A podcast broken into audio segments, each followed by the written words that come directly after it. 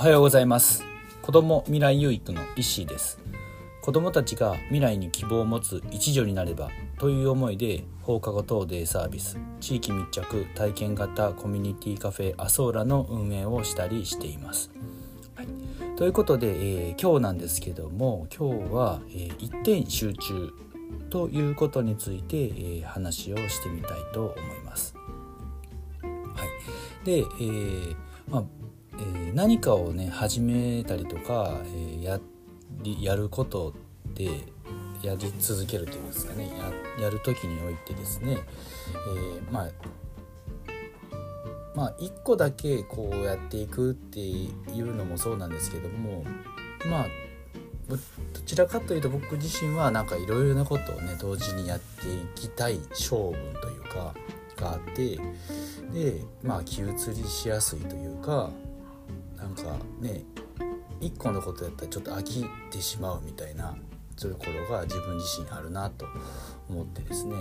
でなんかねこうちょっとかじったらすぐすぐねなんか次のことをやってみたいなとかっていうこう気持ちとか衝動になってしまうんですけども、やっぱりこう本当にこう強い人というかね、こう強いというかね、なんかうまくいく秘訣っていうのは。一点にこう集中して、まずはそこの一点を突破する、突き抜けるっていうことをできたら そ, そっちの方がまあ継続的にも、えー、継続できるし、えー、よりねこうなんていうんですかね、差別化というかこう強く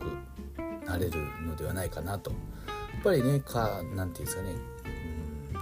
うん、硬い岩とかでもね、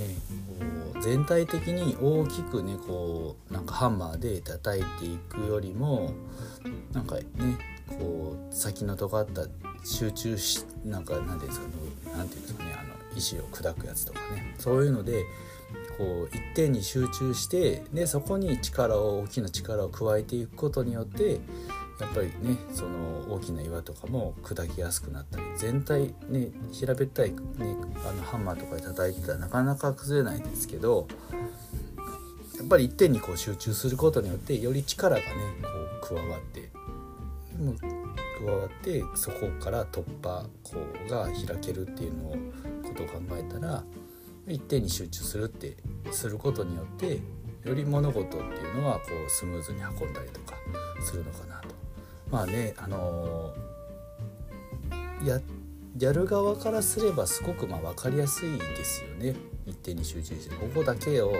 これに集中してやるっていう風に決めた方が、あれもこれもってなってしまったら、なんかどれもこれも中途半端になってしまって、なんか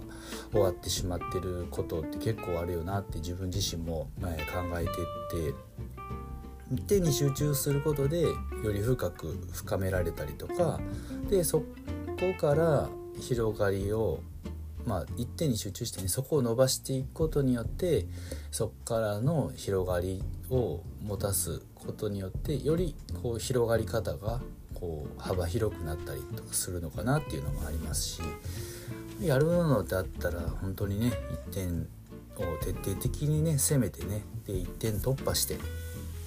でやっていった方が物事ってスムーズに運ぶんじゃないかなというふうに、えー、ちょっと思いましたね。なので自分自身もね